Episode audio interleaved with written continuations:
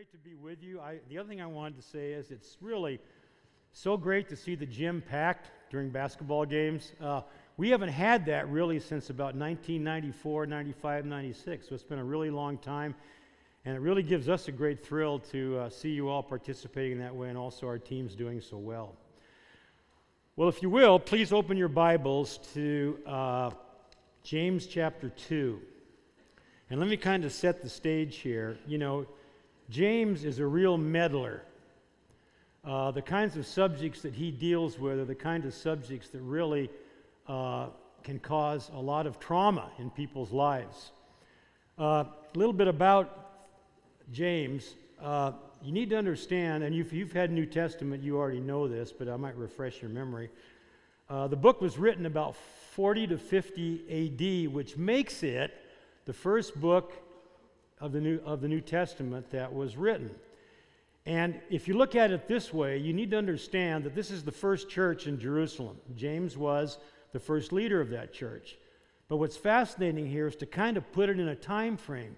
See, 40 to 50 AD meant the most almost everybody in that congregation had either seen or knew directly about our Lord. It's only some 15 to 20 years after his death and resurrection that this particular book is written. Now, the issue here, obviously, also is here you have a ch- brand new church. And the question you have to ask yourself is how do you do church? We're all used to being in synagogues. And all of a sudden, now we have this whole new way of worship. And so, obviously, there are a lot of bumps and scrapes that you have to go through in this whole process. Now, also, James is a pastoral book. He is a pastor and he's speaking to his congregation, but this letter also go, then goes out throughout the Christian world. Now, it's also very fascinating here that James also is criticized. In fact, Martin Luther criticized him very strongly and actually called the book of James an epistle of straw. And that's because if you read it through, you'll see that James doesn't really speak much to the kinds of subjects that the Apostle Paul spoke to and wrote about in all of his epistles. Uh, in fact, Paul basically breaks the gospel apart and shows us what the gospel is. James assumes the gospel and shows us what our lives will be like if we believe. And I think the best capsulization of that is really the Apostle Paul in Ephesians chapter 2. And you can almost sense here that Paul is riffing, if you will, on what he has already heard or, or read from the Apostle James. And you know these verses.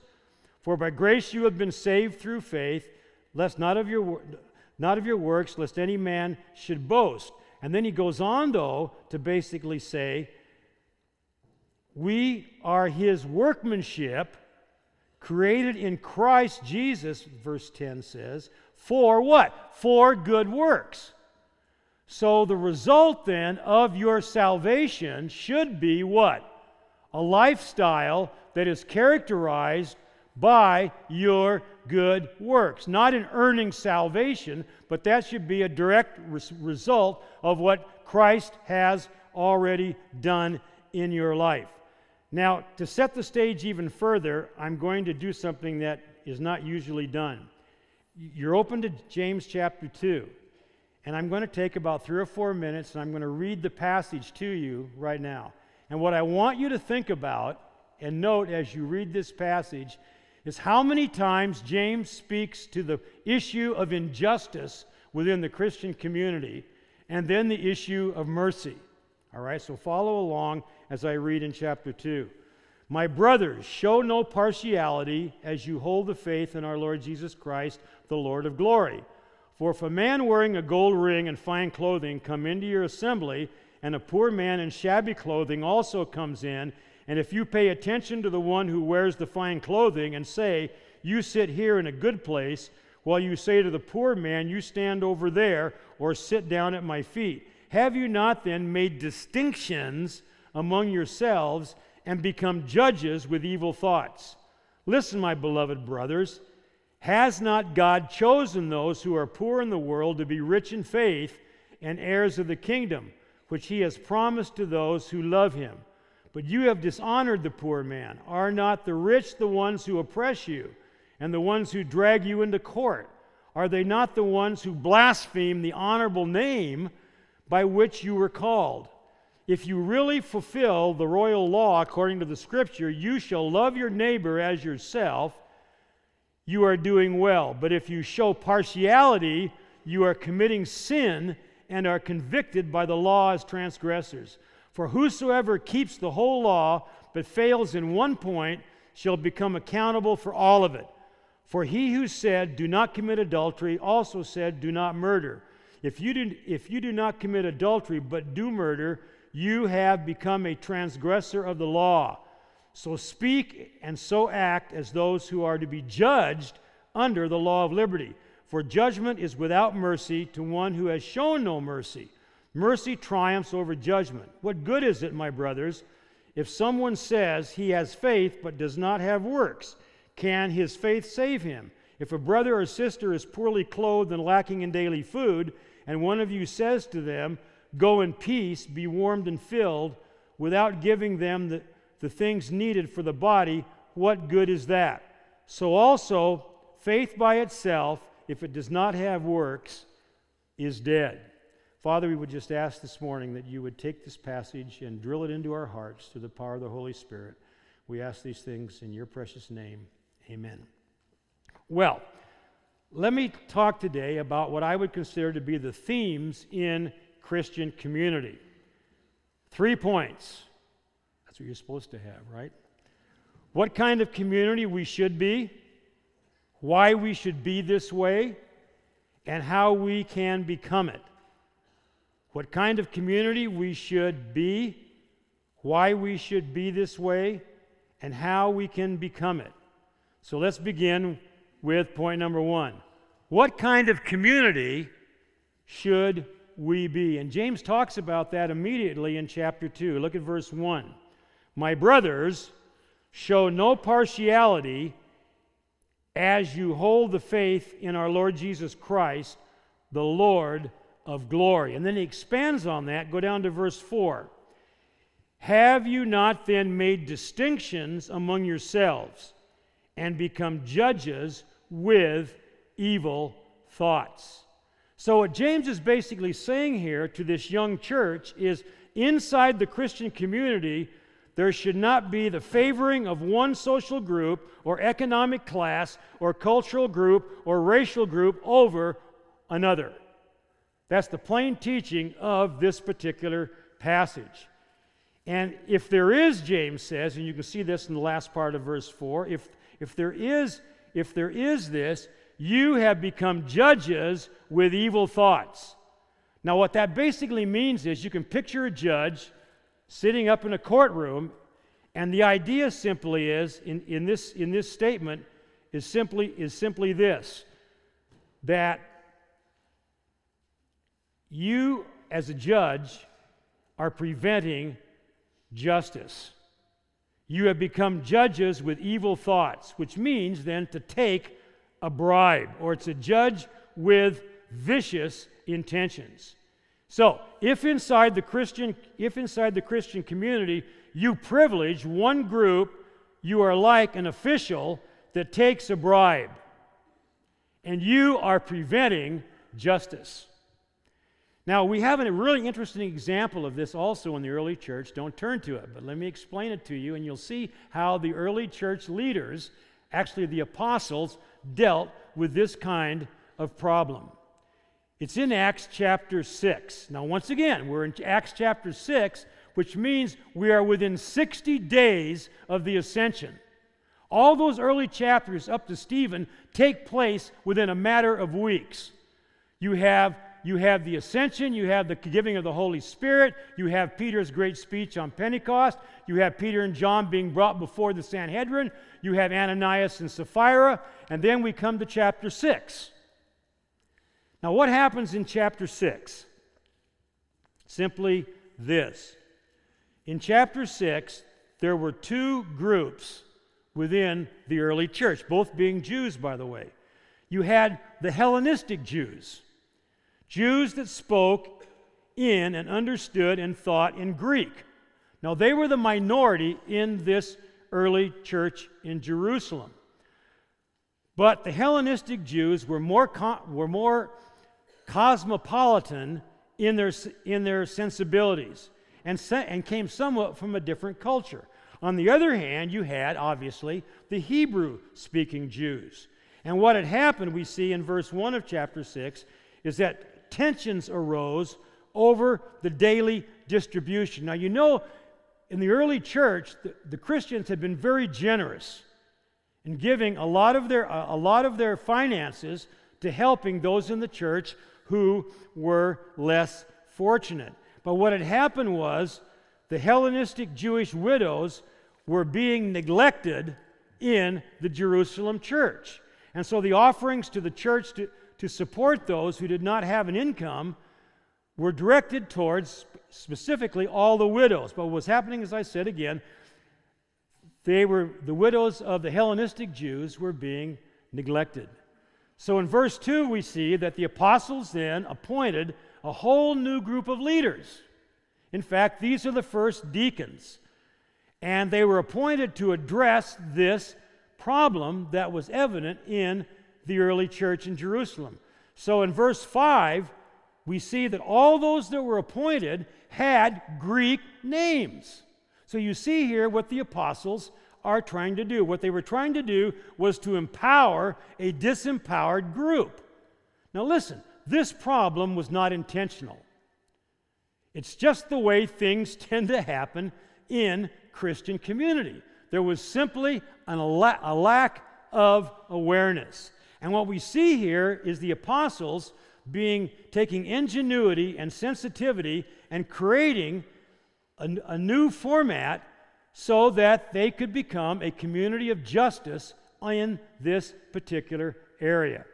Now, also, we see that besides how we become a community, secondly, we are to be a community of mercy. Now, look at verse 13 of chapter 2, if you will. Okay, verse 13 of chapter 2.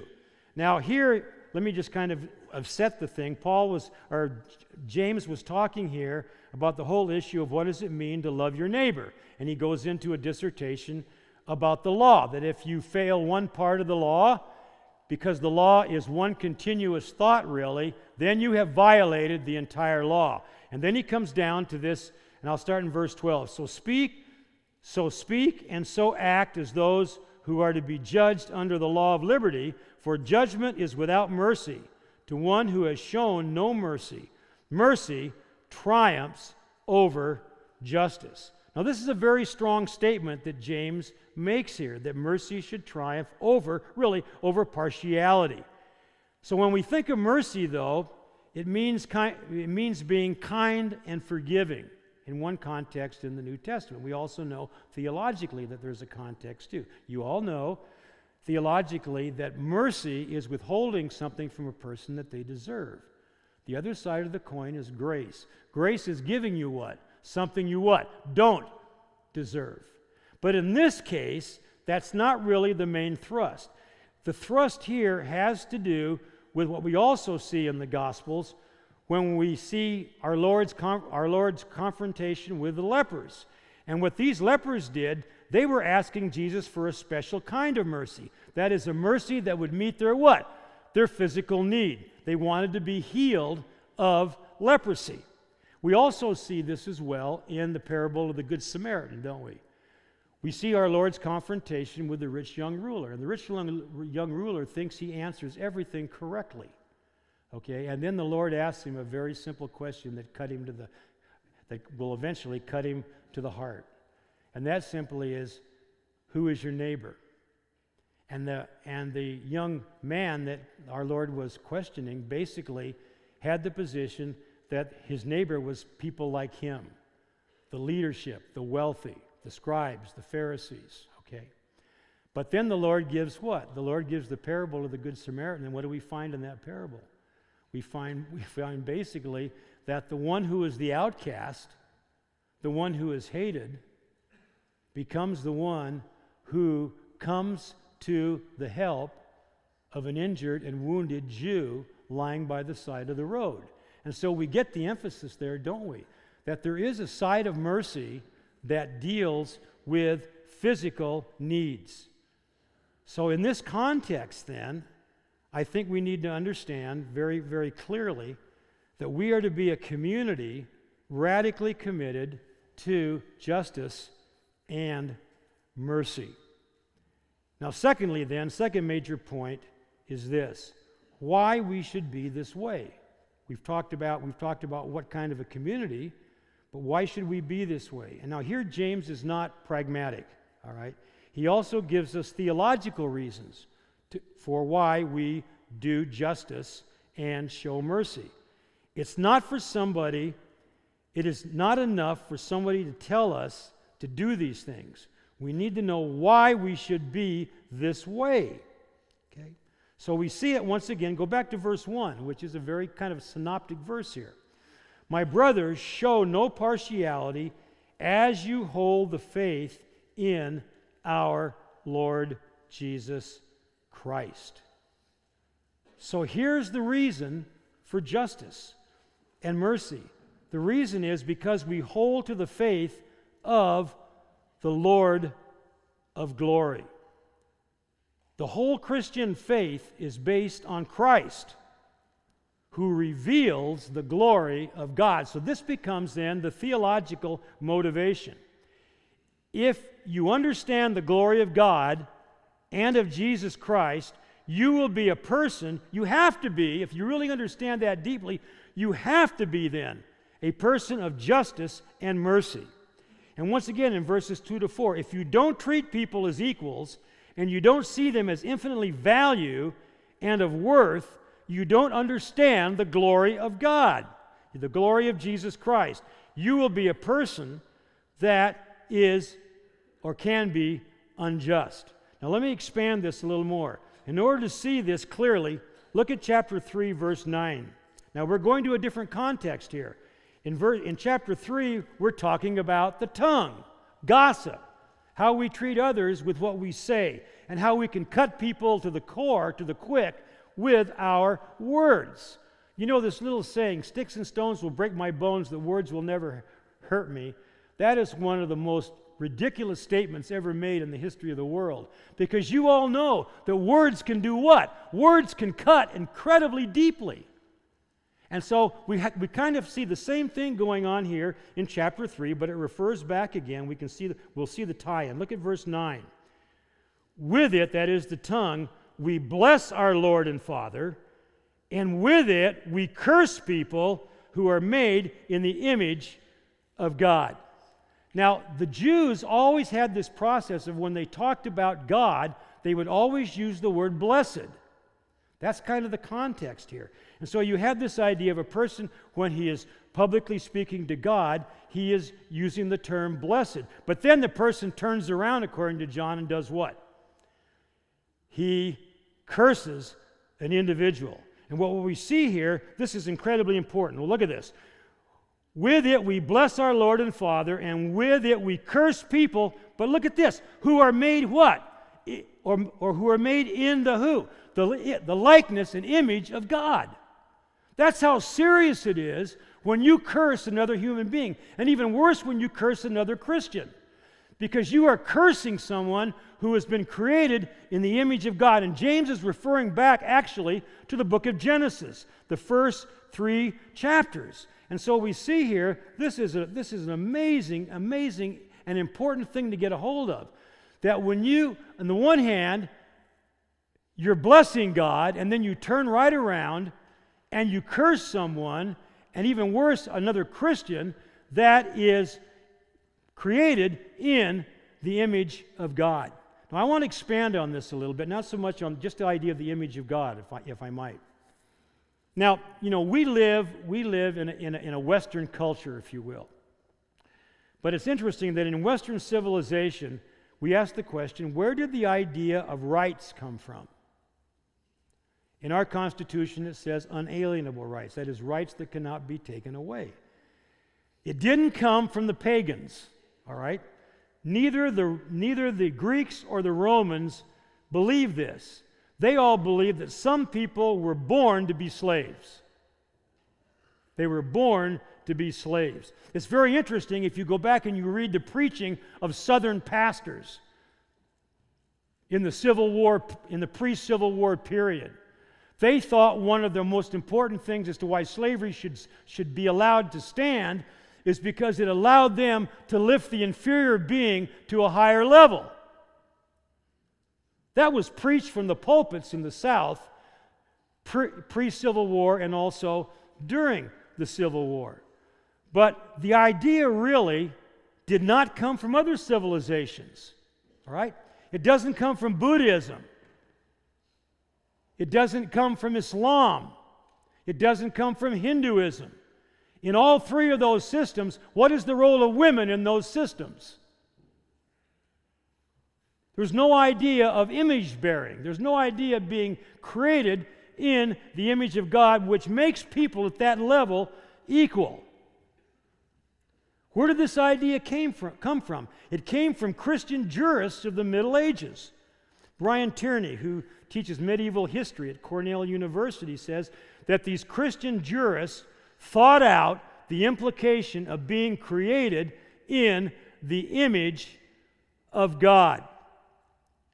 David Bentley Hart, also, who is a, who is a mid, middle, uh, is a mid, uh, uh, teaches medieval history the, at the University of Notre Dame, says this Hospitals came from Christians. St. Ephrem in 350 AD, city of Edessa, established hospitals for all affected by the plague and opened them to all. St. Fabiola the first public hospital that was established was by her in 399 AD, which provided food for the hungry and cared for the widows. And Hart puts it like this. By the way, he, was, he, he is an Orthodox Christian as well. We must not forget where our contemporary Western society's larger notion of the moral good comes from. Compassion, pity, and charity as we understand them, have not always been around. We should acknowledge that we are inheritors of a social conscience whose ethical grammar would have been very different if it had not been shaped by Christianity. Wow. But now you look at today. How can this ethic be maintained in a culture today who largely rejects Christianity? You know, we live in a society where the elites at least tell us that there is no such thing as the image of God. Well, how then do they come to a point that it's important to treat everybody equally? It becomes an individual decision. There is no overarching reason or rationale to do this. So, if you believe as an individual that you should treat people equally, that's fine. That's what you should do. But what about somebody else? Now, let me tell you where this comes from. This comes out of the 60s and what we call the age of authenticity. I'm not encouraging you, any of you, to pick up uh, Taylor's huge book stop, which is about 700 pages. But he talks about these different eras that we've moved through. And he calls the 60 era the era of authenticity. By the way, that goes about spirituality too today. Everybody wants to be spiritual, but who sets the tone and the terms of that spirituality? Who? The individual. There is no overarching theme or umbrella that tells individuals and holds them to a higher standard of accountability. So when you talk about equality, that's okay for you to have that. But you can see where this goes when there is no overarching standard of value. So the question then for us, though, here we are, we're the Christian community. We sit here, we believe that individuals are created in the image of God. We believe that they have worth and value. They're not blobs of protoplasm on the way to the manure pile. Okay, no, they are created in the image of God. And so the point is, and especially as Christians, that puts a tremendous impact upon us as to how we treat our brothers and sisters in Christ. Well, how do we become this kind of community? You guys are going to really get out early today. I don't know why they put me on so early, but we're making really great time. So let's go, let's go ahead. I'm sure you won't mind, will you? So, how do we become this kind of community? Well, let me give you three things. I want to talk to you about identity, I want to talk to you about poverty, and I want to talk to you about beauty. And we'll wrap this up. Identity. Look at verse 7 of chapter 2. Verse 7 of chapter 2. Are they not the ones who blaspheme the honorable name by which you have been called? And here, once again, he's talking about the rich, okay, and how they treat the poor man. Now, remember, this is within the church here. This is not, this is within a Christian community. It's not outside of it. James is not speaking to unbelievers here. James is speaking to believers. And so he says, after you do this, he says about them, Are they not the ones who blaspheme the honorable name by which you were called?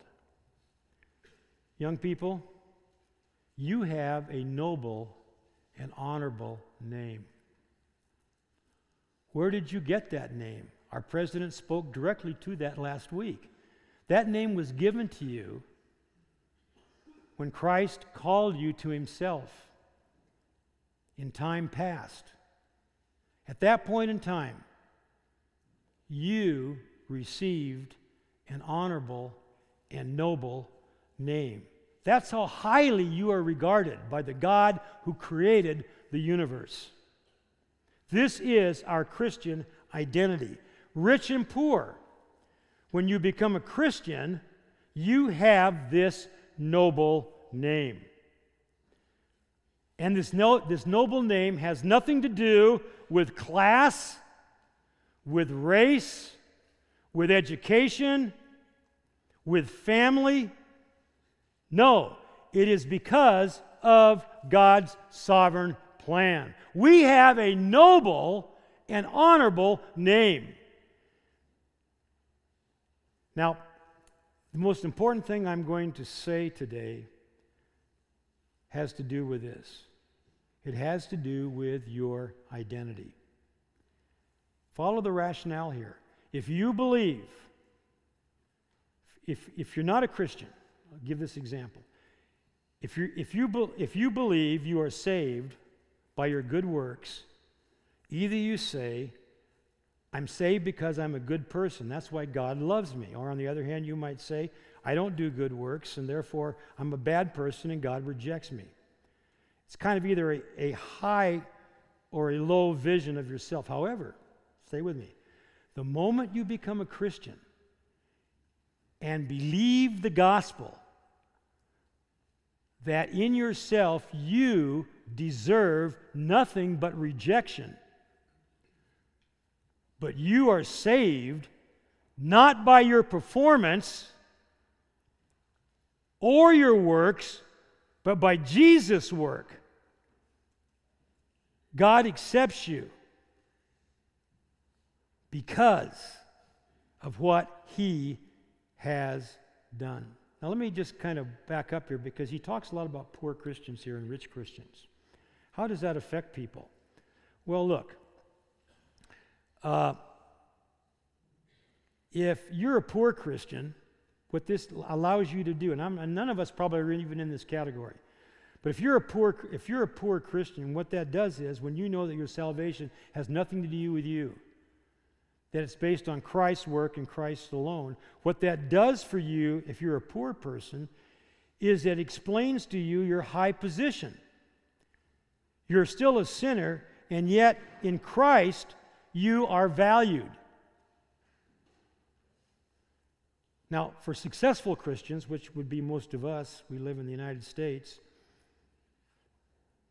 we should also dwell, in the sense, on our on our sinful low position, even though we are adopted children, because of this in our community, the distinctives go away. The poor are lifted up, and the successful are humbled. So, what am I saying here? We all need a God shaped identity. Once again, we have a noble and we have an honorable name. So, first of all, our identity. Secondly, our poverty. Look at verse 5. Our poverty. Listen, my beloved brothers, has not God chosen those who are poor in the world? this is this is this is a think of our think of the third world today. All right? Think of the third world. Think of areas in America where there is extensive poverty. And then read that through read that through, through these words. And by the way, you will you, if you read through the epistles, you'll find out that there becomes a time when, when, the, when the Jerusalem church really was a very, very poor church, especially after the Apostle Paul got through with them. So, once again, verse 5. Okay, verse 5. Listen, my beloved brothers. Has not God chosen those who are poor in the world to be rich in faith and heirs of the kingdom, which he has promised to those who love him? Wow. Now, listen the simple fact throughout history, in general, the poor have responded to the gospel in much greater numbers than the wealthy or the powerful. The wealthy or the powerful. Why then do the poor turn to the gospel in greater numbers? Well, let me put it like this the wealthy in general look to their success through their worldly security. Remember the, remember the temptation, our Lord's temptation, the lust of the flesh, the lust of the eyes, the pride of life? That's the same, t- same temptation that was given that was given to Eve in Genesis 3 lust of the flesh, lust of the eyes, pride of life. John, John brings that up in the second chapter of 1 John. Once again, temptations never change, they're the same from the Garden of Eden till now. Lust of the flesh, lust of the eyes, pride of life. What is pridely life? Pridely life is believing in your worldly security. And that's the greatest temptation of wealth. You don't have to worry about anything. The only thing basically you can't control is time. You lose time. But basically, other than that, you can, you can meet all your needs. You have power. You have a good life. And so that's why the wealthy in general look to their success for their worldly security. The gospel says the only way to salvation, really, though, is to throw yourself on the bleeding charity of God's grace through Jesus' sacrifice. See, the poor people, poor people understand this because they have very little. The wealthy in general don't ask for grace because they believe they don't need it. It's a very interesting, it's a very interesting conundrum that that tends to be the case. Just think, just look at the world today.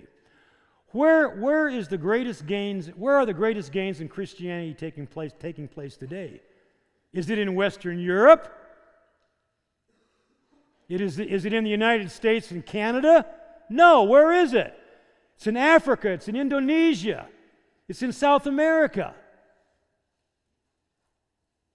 It's really amazing what's going on there in terms of, in terms of the work of God. Now, I'm not going to stand up here and say that it's all legitimate, but nevertheless, there's a tremendous moving in many areas of the Holy Spirit. Why? Because the people don't what? They don't have anything. This is the greatest thing they've ever heard that there is salvation, that their sins can be forgiven.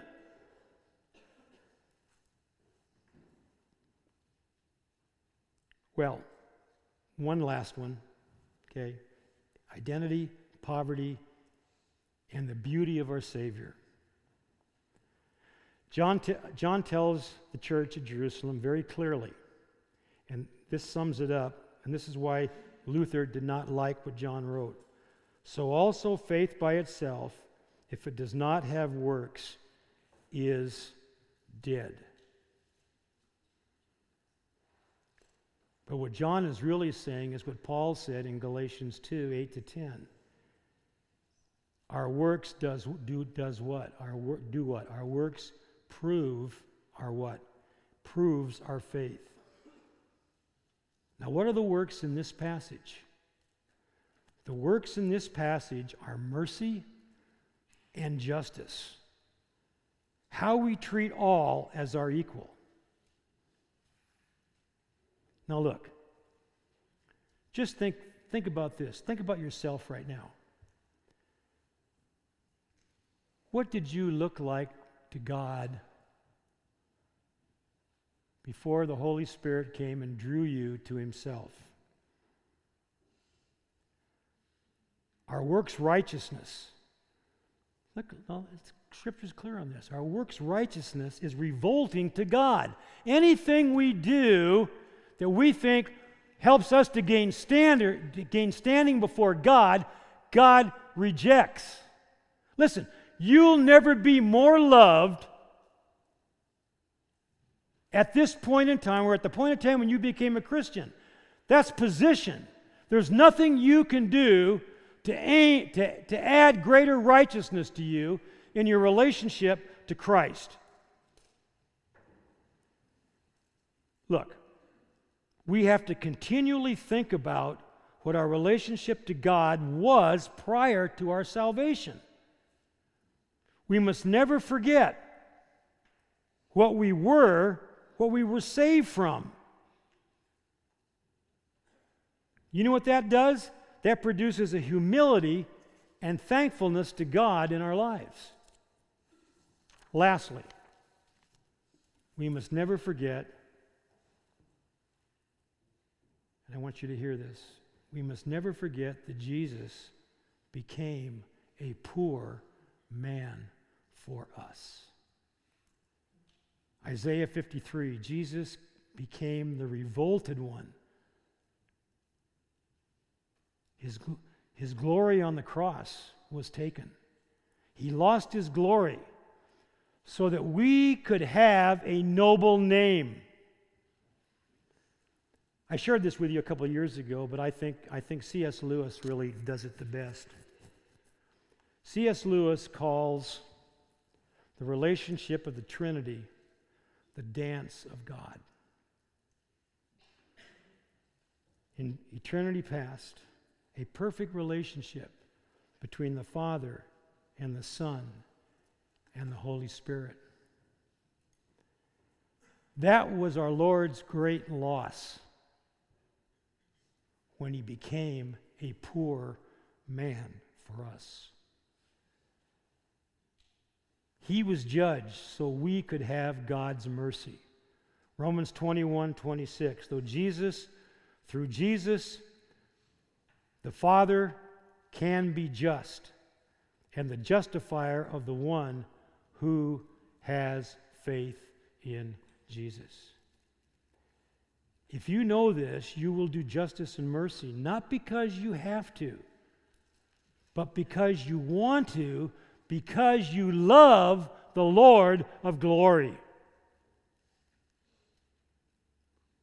Young people, we just need to see the beauty in what Jesus has done for us to save us. It is in losing his glory that our Savior becomes so glorious.